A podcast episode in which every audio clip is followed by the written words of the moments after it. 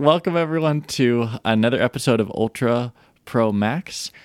We have recorded now 10 episodes, and this may be the first one you listen to as an audience. It may be the 10th, depending on what we decide to do with our backlog. We've just been playing with this. This is the podcast where we talk about app development and, really, in some ways, product development from design to engineering. We'll throw all that in and then about our interest in the Apple ecosystem as a whole with hardware and software. Above me on the little Brady Bunch squares, we have Sadia. Say hello. Hello. Below me, we have Luke. Say howdy, or however you like to intro yourself. Howdy, y'all. It's good to be here. All right. We've got a couple of topics. I'm going to try something new. I'm going to try to introduce what the topics are, and we'll see if we hold ourselves to it. We might just cut this part if it doesn't make sense, but I, I kind of like that. A couple of things we want to go through today a thought about product requirements, how we build a feature. That's something that I, I want to hear some of your thoughts on that. I want to talk about a couple of app updates that have come out, an app in particular that I really liked, and maybe some rumors regarding hardware. So we'll jump in. The first topic I have been working on a feature for an app. The feature, the way we stumbled into it, the, the, the feature was ill defined. And I worked on it for a number of weeks and got to a point where we just had a hey, let's talk about this as a team and we're going to scrap it and go very simple, modify, and just go back to basics on the feature. It's on the whole team. It's partly on me because I could have said, hey, why are we going in circles so much? Let's just kind of check in. But I'm curious if you guys are going to build out a feature, what is a way that you, so you you'll sometimes design and develop with both of you depending on what you're doing. But before you submit anything to code or before you start building out a feature, how do you process requirements from a stakeholder? And I'll start with you, Luke. Uh, I mean, this is kind of tough uh, for me to answer since most of what I've been doing has been like really small stuff, and it's kind of you know the features in and of themselves are kind of no brainers. It's like okay, yeah, this is what I want to create. This is this makes sense. It's kind of like the use case is there before uh, like the feature's almost there as in tandem with the use case. So I just go about putting it straight to code. Sorry, that's not the most help. YOLO. yeah, exactly. it's not the greatest like waterfall development, but they're not paying me to think. I'm just yeah. going to build this. exactly. I mean, there's small enough features too that like if it's terrible, like I can change it relatively quickly as well. well what about? And I want to come to Sadia in a minute, but Luke, if you're what if you're building out your own app or what are ways that you think about what's going to go in release one release two or there do you just start making or do you have a, a, method that you try to approach? When we when we come up with an app like i have business partners with both of my apps and when, when we talk about them we kind of say okay here's essentially what the ethos of the problem we want the app to solve right?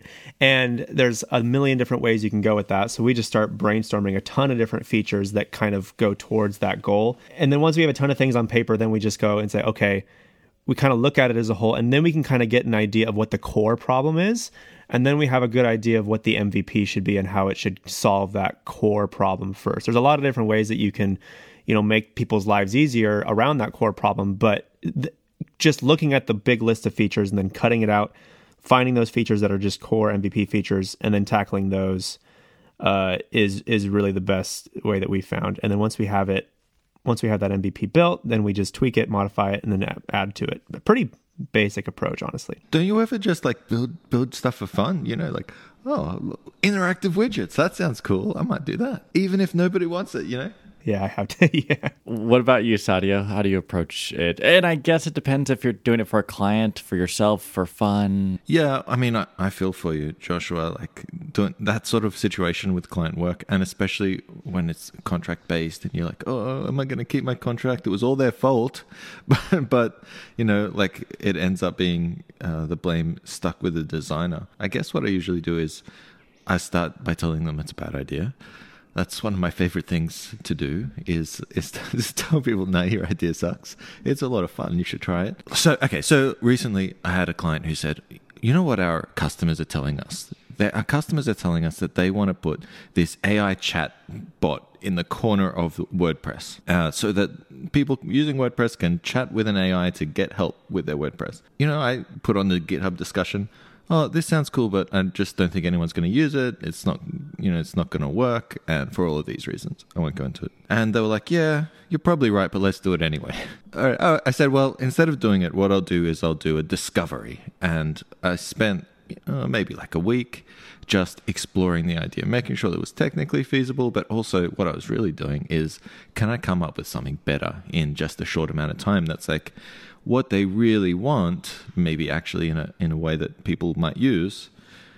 And I did. I came up with like this awesome idea. Instead of having a chatbot, I got rid of the whole like back and forth response entirely and just had it so that like you you want to change your setting well that's what you want to do in wordpress rather than saying hey how do i change my permalinks and then it's saying here's the steps on how you can change your permalinks instead i just put like a spotlight thing spotlight search bar and how do I change my permalinks? And then it just comes up with a drop down with three or four options. You want to change your permalinks? Click here and they're changed. You know what I mean?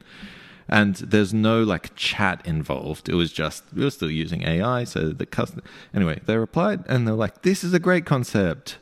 Let's do the chat box anyway. Ah. So then I just did the chat box and it sucked, but it, at, at least at that point, it was no longer my fault, you know? One thing you've described, uh, and I think this actually could be a good recurring topic if it interests our listeners about building products. There's a lot of challenges you run into, and I'm realizing another one is when you build to a spec with a stakeholder, but then you find out there's another stakeholder behind those stakeholders that you weren't talking to all along. That's also a problem. And I've had that a number of times in my career. I had a, a job years ago where I would spend time really working with my manager and we'd kind of figure it out, hone it down. And then my manager's boss would come in and say, Well, I don't know what you've all been doing the last couple weeks, but scrap all this. We're going to start over, or this is all ridiculous. And one of the key things I've learned, and I still mess this up occasionally, is don't start designing something until you truly know who the stakeholders are and you have buy in from all of them, because you're going to have a bad time otherwise. So, this is turning more into a therapy session for myself. So, thank you. I've got a follow up topic that's somewhat related. In the past, I had a a team that came to me with a challenge. Uh, can you completely design an app in two weeks? Make it good enough that we can ship to the App Store. And I was talking to someone recently about another idea. They're like, "Well, could could an app be designed in one week?" Because I was telling them about that story, and that got me thinking. Are we talking about designed or designed and de- and developed and all of the assets made o- and only designed, designed where a developer is ready could take a Figma file the day after that and start breaking it down. And I've been thinking about that challenge. Could I design an app in a week from first bullet point list out to developer ready. And I think I could. Uh, that's just been sitting on me all over the weekend. I've been kind of processing it because if the point of an app, and maybe this is something that could lead into all of us as we think through fun app ideas ourselves, indie apps, is the point of most apps should be will someone open it and tap on the first screen? Then will they tap on the second screen, the third, the fourth, the fifth? Where do they drop off? That's all that matters for the first version of an app. And one of the founders I worked with last year, he said something that kind of stuck with me. It's Joshua, I, I don't even care if we don't have a proper uh, payment page. I want to know if someone's willing to click the final button to pay me. Once they see the price, once they've seen the ICP, it's called the ideal customer profile, once they've gone through the sign up, if, if they're just willing to click that button, it could fail for all I care because that data will tell me enough if I have an app worth paying for. And so that kind of stuck with me. You could spend three weeks getting payment set up just perfect. Or so all that comes around to, with that goal in mind, I think I could design an app in a week.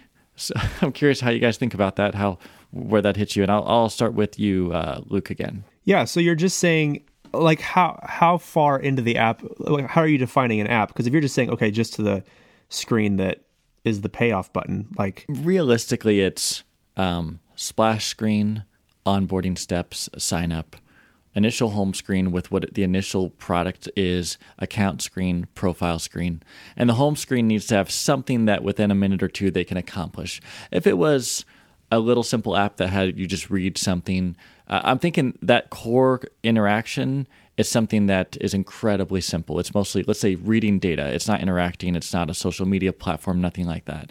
So if you have like 10 screens and that core interaction is dumping some kind of data for them to read, I think that kind of app could be done in a week. Yeah, I mean, a lot of that's just overhead kind of template stuff that you would put into most of your apps. It's just the home screen and like some of the onboarding steps that are unique. So yeah, easily a week. You could, I mean, I don't know what your process is, but seems like three days maybe. That that's kind of what I'm curious about. Well, if you're using Figma, maybe I really have have like changed my thinking on design. I, obviously, I'm a developer first and a designer second, so maybe it's a little bit different for me. But I actually want to design all of my apps without using Figma at all, without touching Figma. I I want to believe that Figma is like uh, thing of the past. It's like Photoshop, you know, nobody uses that anymore. And instead, I want to do all my design in Swift and use Swift UI to prototype and design and mess around with and do real functional design with code. Uh, produce 20 different iterations of an idea and actually touch around and actually what a, a, good metaphor is like I, I found that when I was working on this Amber Hour app that I've been working on, I've been doing it I'd been doing it in the simulator. Con, you know, always in the simulator, build, test it in the simulator, build, test it in the simulator. And when I got it on my actual phone, things were completely different, right? They just felt entirely like a different experience and I changed a whole bunch of stuff. And I think design is the same actually. Is when you're in Figma, things might seem right, but when you actually go to implement it in code, it's a completely different experience and when you get it on device, it's a different experience again. I don't know if I agree with the premise of like this delineation between design and development. Like can you design an app in a week. I, I, think you can. And if you're using Swift UI, you're already halfway to actually developing the app too. Under the example I'm thinking about, it is for a developer to take that and code it in, in this case, React Native or Swift UI. The first thing I ever do with an app is I sketch it out. I just start, I look at 10 other apps in the marketplace and sketch out by hand what I think the app is supposed to look like. That to me is far more freeing than touching anything on a keyboard. And if I was a good enough developer, I probably would never open Figma at that point. And if I had a good relationship with another developer, I might say, hey, let's never open Figma either. That, that's just not been the reality of most projects I've been on. I've had a couple projects in the past where the developers were like, oh, just give me the sketch. We've got a component system. I'm just going to throw that in. I'll show you some code in a couple minutes and then I'm exaggerating, but I'll show you some code and then modify it. I think you are onto something, Sadia. I have found that even if I use Figma where I pull it up. By the way, the Figma mobile app is really good because you can see proper sizes. That helps some. Don't use Figma on the desktop, use it on mobile or preview everything on mobile. No, th- those are great thoughts. Unless you want to comment on something, and then and then the Figma mobile app is a real pain. Yes, one of my favorite ways to get feedback from a team is to record a video of me showing my screens that way they can pause uh, on the second and drop in a couple comments. That's actually really helpful that i'm like oh when i made this statement and showed this screen this is what they're responding to. So i've actually been using a loom a ton in the last couple years for that. Yeah loom lets you do that. Yes. Comment on a second. Yes. I had a video I recorded recently that i had a bunch of segments and I was getting feedback from someone, and he had to like. I checked back. He had to pause on the half second because I jumped so quickly, but he did it. And then he dropped in a comment that I was able to follow. So that was great. Did I share with you guys the Pixel Pals video last week? I can't remember. It's been a long weekend. I don't think so, but I also I think I know what you're talking about here. This is all, all new right. to me. While I talk about it, let me see if I can find it for you guys. This is amazing. So I actually deleted it. That's just a thing I do. You're talking about this app, I think. You're talking about this app from oh, what was the name of that Twitter client? Christian Selig, who made Apollo. Apollo, that's right. So he's I, you'll you'll be more familiar, but I, I, think I read an article in passing and was so tempted to install, but I didn't quite get to it. So the the guy who made the Apollo Reddit app is a fantastic indie designer and developer. He's one of those that can do it all, and I've just enjoyed following him for the last couple of years especially with the recent um, Reddit blowup that happened earlier this spring. Reddit changed their API. They changed their API terms in, with a very short time frame. That Apollo, one of the most popular third-party apps, uh, ended up just dropping out of the App Store because it would cost too much. So there's a bunch of context, a bunch of follow up. But short, basically, long story short, this guy lost all of his revenue, but he happened to have a little side project called Pixel Pals. And so he's like, all right. And it's a little app that puts basically a little Tamagotchi or Pokemon uh, type of creature on your iPhone that just bounces around in a widget. And now he has no full time job anymore because he lost his main app that he built. So he's just been poking around in Pixel Pals for the last 60 days and he released it last week. So I downloaded it and started playing around with it. And it is it reminds me of when the iPhone first came out. It was the wild west of crazy ideas. Like I don't know if you saw the beer bottle that you would turn upside down, or the phone you'd throw your iPhone up in the air and then try to catch it. It's just the stupid. what a callback! Fantastic stuff. And so Christian is playing with interactive widgets and basically just throwing a bunch of stuff against the wall. So I went through and tried out a bunch of these interactive widgets, and he has a full video game as an interactive widget on the iPhone. So you have your little character that you tap with tiny little cursor icons to move up or down through this little world, and it goes on an adventure. And it's basically like Pokemon, the original Pokemon 2D. So I'm just blown away by what he has done with an interactive widget. It's so inspirational. That's so that's what I wanted to bring up. Um, was curious if either of you had seen that. No, that's sick. I'm gonna actually go update my phone now so I can download it. I, I try and keep stuff on my phone that isn't going to distract me and make me waste all my time all the time. So I don't know. That's the only thing holding me off. It looks awesome. I love. There's like it's not just games, you know. It's it's other just weird, cool widgets. Like the fidget spinner looks like it's going to just drain all of my battery because I just sit on it all day. Just install it for a day because there's just ideas that started popping up into my head as I was playing this where I'm wait, you could do this with an interactive widget? What? That's even possible? How did Christian do this? so, just on that front alone, the app is worth uh, chucking a couple dollars his way for the inspiration. I think there's a free version as well. That just really was one of the most inspirational things I saw on the whole iOS design front in the last week. That's sick. How has he monetized it? Or has he really? It was before a hey, if you like this developer, feel free to do a lifetime purchase. And I did. I just wanted to help him out. So I did a lifetime purchase. I get whatever he always makes. I don't know his monetization model at the moment. I think it's if you want to use your interactive widgets, you pay a subscription, but I'm not sure. What do you think of all this? Everything being a subscription, like every little app is.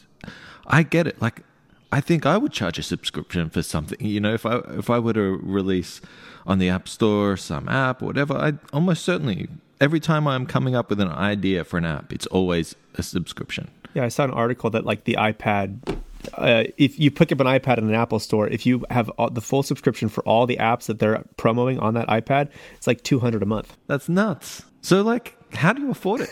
like, how do you afford it? Do you do you have a subscription for a bunch of apps? Like, what about podcasts? What about all of that sort of stuff? You know, everything's. I don't know. Maybe there needs to be some sort of bundling.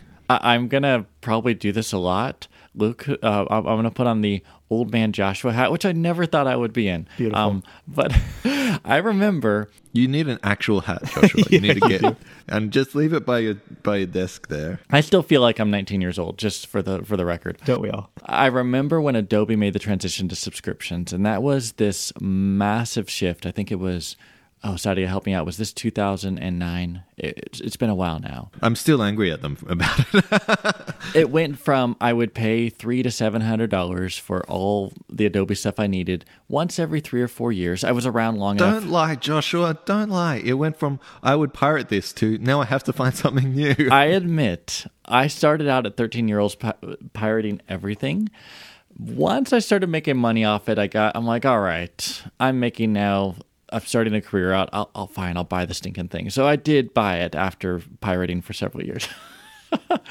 but when they shifted to the subscription model, I actually appreciated it because I'm this freelancer making maybe a couple grand a month on some of my work, and it's really hard to get the latest software that's maybe a thousand dollars for the whole package.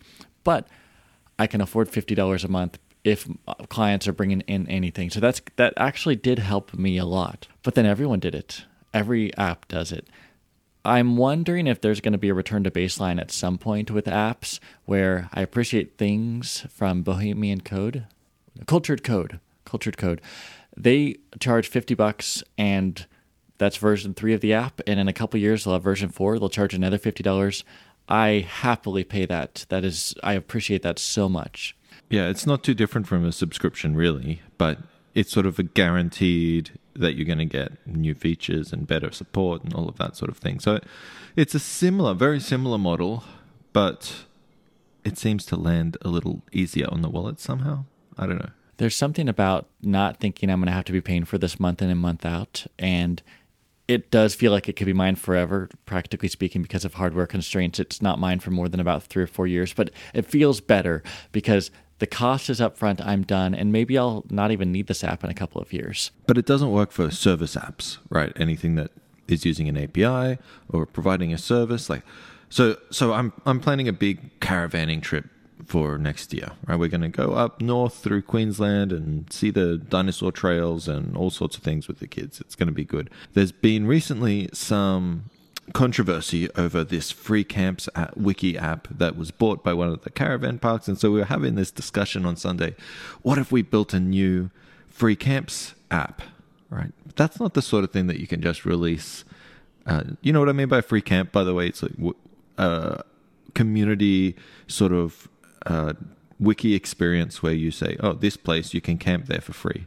Right? And maybe they have like dump points, maybe they have water where you can fill, fill up, maybe they have toilets, and you can list all that on the wiki. And so now it's bought by a caravan park, and people are sort of freaking out about that. And so, like, you can't provide that that without charging a monthly fee. You can't just sort of say because it's a service. This is what Casey Liss ran into with Call Sheet. It pulls from a movie database, and he was thinking of doing a one time purchase. And I, I heard him dithering back and forth with his co hosts on the podcast, Accidental Tech Podcast, about it. And the thing he ran into is if the API is currently either free or a very reasonable price, but if the API costs money in the future and he has lifetime licenses locked on his customers, that will destroy his business model.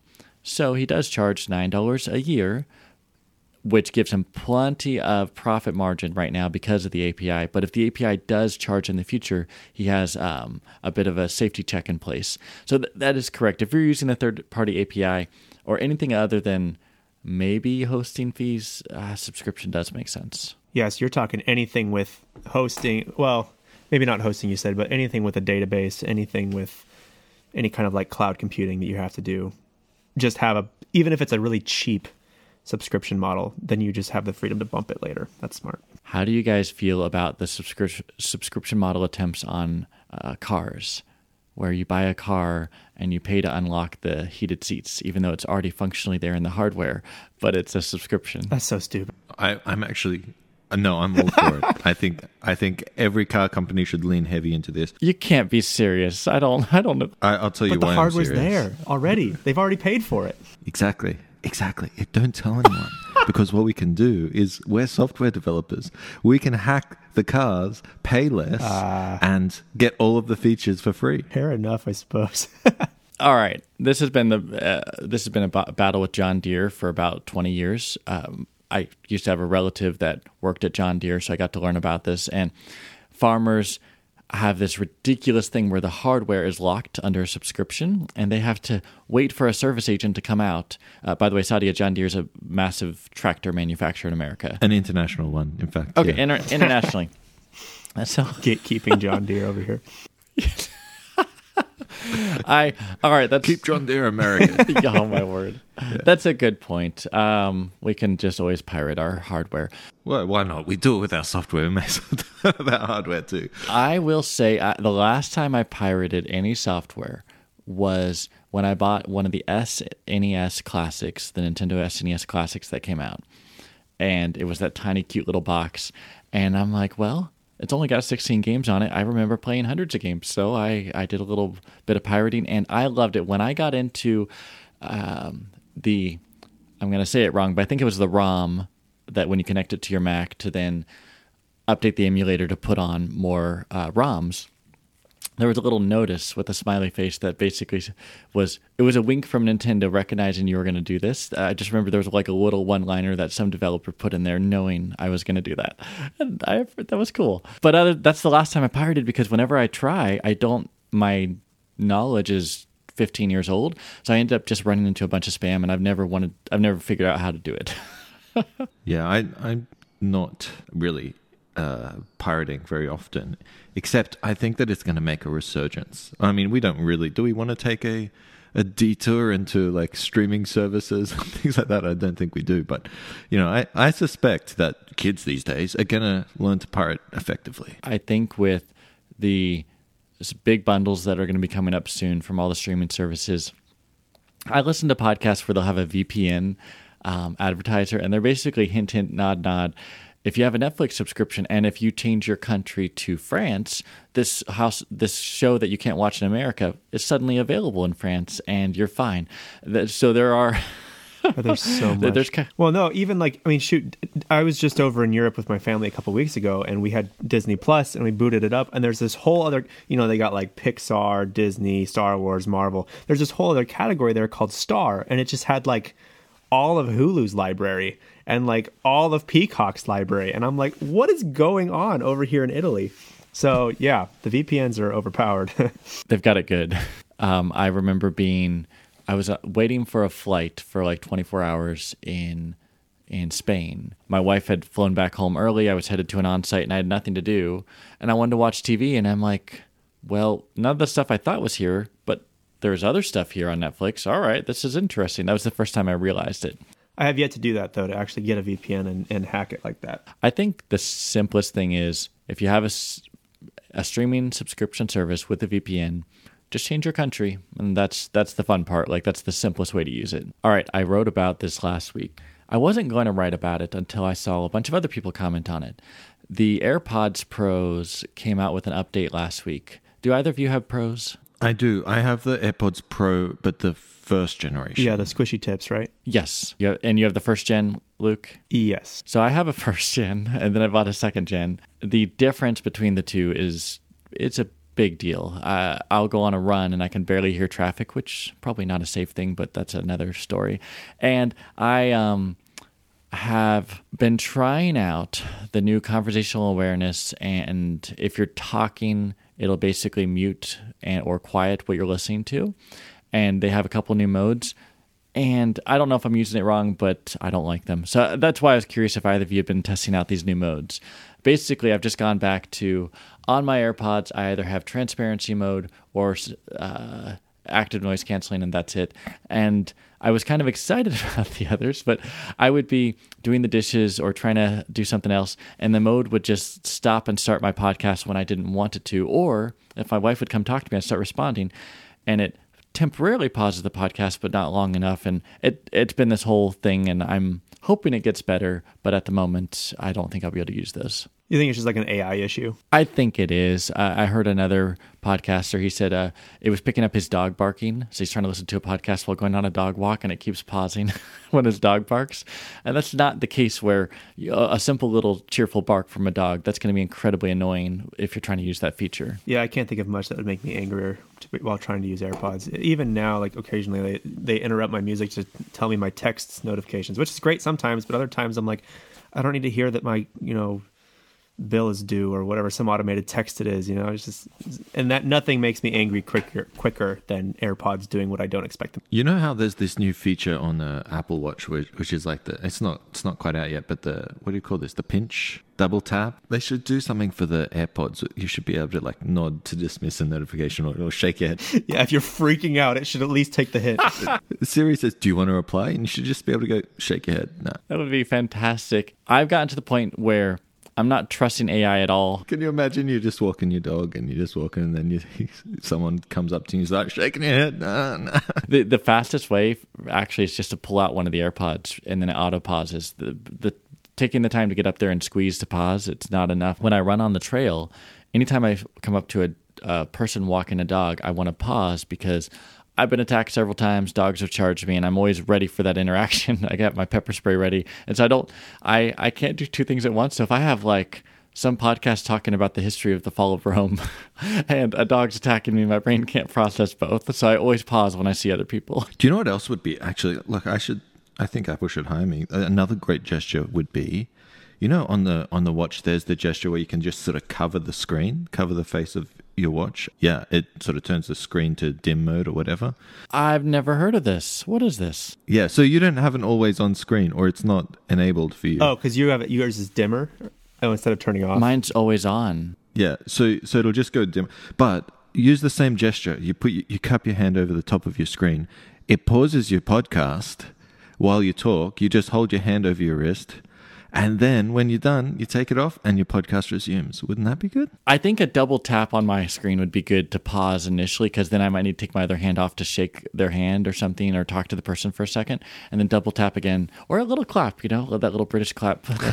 a, a queen wave like this, yeah. Um, this is more a topic I just threw in because, uh, well, and actually being honest, all these topics are mine today. So th- I'm just enjoying This is the uh, things I want to talk about the show today. we love it. I've used every size iPad since they've come out. Not every model, but every size. My I have an iPad Pro 12.9 inch just sitting. Actually, my my daughter came in during this podcast to steal it and go play on it for my work, and my work is very specific. I use an iPad to sketch out designs ahead of time. It's gotten so efficient that I don't like paper and pen because I'll find myself on the paper trying to tap the shortcuts to undo or to switch the, the, the to an eraser or something. The iPad is so fantastic, and I have found the perfect form factor. I'm actually going to put this in the show notes. I have an iPad Mini with a strap that goes across the back that I can hold it with one hand and it's it's completely safe so the hand's not gripping it's holding and the other hand I, I write that has been one of the most freeing ways of thinking it truly feels like i have a little notepad and i'm just thinking out loud and i use freeform on the ipad i sketch all my stuff out then move into Figma or whatever. So I'm hoping they come out with a new faster iPad. It's just the perfect form factor. It's a little beautiful slab of metal and glass. So I'm curious, do either of you use iPads and if so, what form factors do you use? No, I wish I used an iPad. I like I want to say that I use an iPad. What I want to do is like use it as an external display and you know like maybe chuck my music on there or some you know some small little thing and then when I need it, because you know, perhaps maybe I'll need it, is to to write notes and do drawings and things like that. I think in reality, I'm probably not going to use it all that much if I buy one. It's going to be hard hard to justify, to be honest. Maybe I should just steal my wife's. You know, just to, uh, just to go off of what Sadia said, I I actually use my iPad more than not since I work at home and you know, since I'm always trying to curb the addiction of my phone, I've started just not having my phone on me at all when I'm at home and then just kind of carrying the iPad around because I can answer messages. I can, you know, read read my books that I'm working on on there. I can, you know, do all sorts of things on my iPad that I the, the productive things that I would use my phone for, and none of the unproductive things. And plus, even if you had like you know Facebook on your iPad. It's just not as I don't know what it is, but it's not as addicting as having that like thing in your hand. Anyways, but for iPad, I mean, I just use I've been using it a lot for um, like vector design stuff uh, for like little graphics, little icons, little stuff like that, and. I, I just have the standard size, and you know it works well for me. I, I don't really need the huge screen because I can zoom in to infinity and zoom out to infinity. So it's like I don't know. I haven't really tried the big screen. Maybe my maybe my life would be changed, and I could see why having a smaller one that you could just like strap onto your hand and walk around with would be really nice. No, that's fantastic. Are you using Affinity Designer or another? Or Affinity oh, Designer. Yeah, that's yep. such, such, a great it's app. So good. I've found that I like the 12.9 inch when I'm at a desk, and I like the mini when I'm not at a desk. And for me, uh, the medium, the sizes in the middle uh, I'm annoyed when I'm at a desk because it's not big enough and it's not quite mobile enough. So that's why I have both extreme ends of it. Maybe a little excessive. There are worse addictions. It's, it's my addiction. new hardware. Yeah, you can justify it as for work. Yes, it's for work. Business expense. I have been using Notion on and off for years, and they finally released an update. I think two years ago that sped up the apps. Before it was incredibly slow, cumbersome, take forever to load some. I despise Notion. It, it is co- so disruptive to my workflow, to how I think. Heresy. I understand. I understand how it's the perfect database connection machine that I you can. hate Notion too. It's it. We're, Wow. Yes, somebody else who hates Notion. It's Thank you. all right. s- Number one, it logs me out uh, all every couple of weeks So when I want to pull it open to check something, I'm logged out and I cannot log back in with an email and a password. I have to use their stupid email link. And then I have to go to my email and I get distracted because I will see my inbox. Oh man, the look on Luke's face. I've never, I have not experienced one of these problems you've outlined so far. head tilted, mouth ajar. So like- this happens to me like almost every week when I've used Notion. And so then I have to tap on that, but the email takes about five minutes to come in. So I'm sitting in my inbox waiting, forgot why I even tried to open Notion in the first place. Maybe this is because it was a client's Notion and they had, um, it, it might have been using like OAuth or something with Google, and that's why I kept getting knocked out. Then when I'm in there, the way the inner when you're actually trying to build out a page with blocks so Sadia and i have a long history of working with blocks in wordpress when you have your content creation mode alongside your laying things out mode nobody has figured it out so when I'm just there, I'm in Notion to type out a doc and get my thoughts out. It does not do that as well as the Apple Notes app. So kudos to Sadia. Fantastic experience. But it's not as good as project management software that I like to use because it's everything, it's the everything app. So I get so frustrated when I just want to build something. I understand it perfectly connects everything together, but it does nothing as well as any of the other apps I prefer.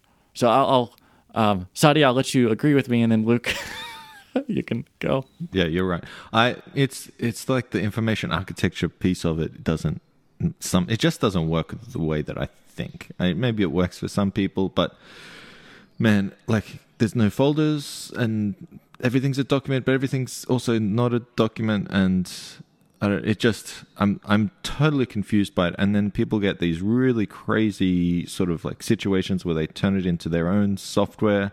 Everything's editable. I don't know, just I have a suspicion it's too much. that Sadia and I grew up in a folders only world. And I've worked with a ton of founders now who are in their early 20s and they live in Notion. So, Luke, you have the floor. Well, I don't. I mean, I don't know. I mean, pages are kind of essentially folders. You can just nest pages inside of pages inside of pages, and so you know, I, I have run into issues where it, you know, I've wanted to kind of treat Notion like a spreadsheet in some way or another and do some kind of calculation or whatever, and it annoys me how uncustomizable it is, and I just go back to the clunkiness of a spreadsheet. I do like how it at least. I maybe maybe I don't really know what you guys are like. What hairy use cases you guys are trying to force that thing through. But I literally, it's just so good for No, to do it- tracking. It's the, it's the opposite problem. Is I I don't have hairy use cases. I have very very simple use cases, and Notion is just way too complicated. For me, that. it's three documents linked together. That one has maybe a bio of an employee, the other is maybe a project, and the other is a to do list. And there's just something about the maybe the information architecture model of how my brain is trying to move through them. I don't work that way. I either will have three screens side by side or I go to a singular screen at a time. And Notion, it frustrates me. I guess. Well, so I what I love about it is I can link stuff. I can cross link like crazy because I, I teach piano lessons as well. So I'll have like a whole set of databases of like exercises and whatnot, and then I'll have a whole set of data like another database for student information. And within each student, I'll go type like all my lesson notes. And if I want them to use this exercise, I just hit the button, hit link, and then I type in the name of the exercise, and boom, it's linked right there. Then I can share the whole lessons page. They can't access any of the rest of my Notion. I just publish it as a web page, a static web page essentially. They can see all their lesson notes, then click and get my exercise links. that's pretty cool. Completely unrelated question that I'm not asking for any specific reason. Uh, do you have availability for teaching students? Absolutely, yes. Uh, hit me up, uh, Luke Irvine on Thumbtack. Do you, do you Irvine teach Music. remotely? Yeah, most of my students are Zoom Zoom students. I actually developed an app. This uh, kind of related to the podcast almost. I developed an app that show that takes MIDI data from a keyboard and highlights those keys on on the screen, which is a pretty yeah. Lots of people have though. I mean, there's lots of things that do that, but it's mostly for the sake of like recording MIDI data and then displaying it on YouTube or whatever. This is just like simple hacky like throw it up share your screen on zoom and it, it shows like i used a chord AI library that shows you what chords you're playing up in the top right too. So yeah, so Zo- Oh. Zoom works well, great. I'm going to hit you up too, Luke. I've got a piano at the house, but in the background you can see my drums, Oh, yeah, sick. various guitars. I got more guitars, and but and I bought myself a keyboard amp, but I actually don't have an electric piano yet. So this is the next thing I'm going to purchase, and then I'll I'll ask you about it. I'm just learning all this, so I'm very new. Uh, the, what's the balance of teaching by ear versus teaching by reading? I, I understand they're both important, but what what balance do you think is more successful for students? Obviously, it depends on what you're looking for and depends on your skill set. Some people are. Let's say good enough to play in church with a group. I would emphasize theory and playing by ear. I, I will potentially be in touch. Cool. Sweet. Hit me up. I think that's it for today. We will see y'all next week, unless either of you have anything else. Well, Luke, I think that this means that you've got to write the music for our podcast, right? You got to write the intro, uh, outro music, whatever. I'll chime in with a little bass, you know, but you got to you got to write the song. Let's do it. I'm down. I will send you, Luke, that I already have prepped a list of 10 of my favorite podcast intros. It's a blog post I wrote for another podcast. We'll we'll talk offline. Cool. Cool. I'm stoked. Thanks guys, and we'll be back next week. Sweet. Thank you guys.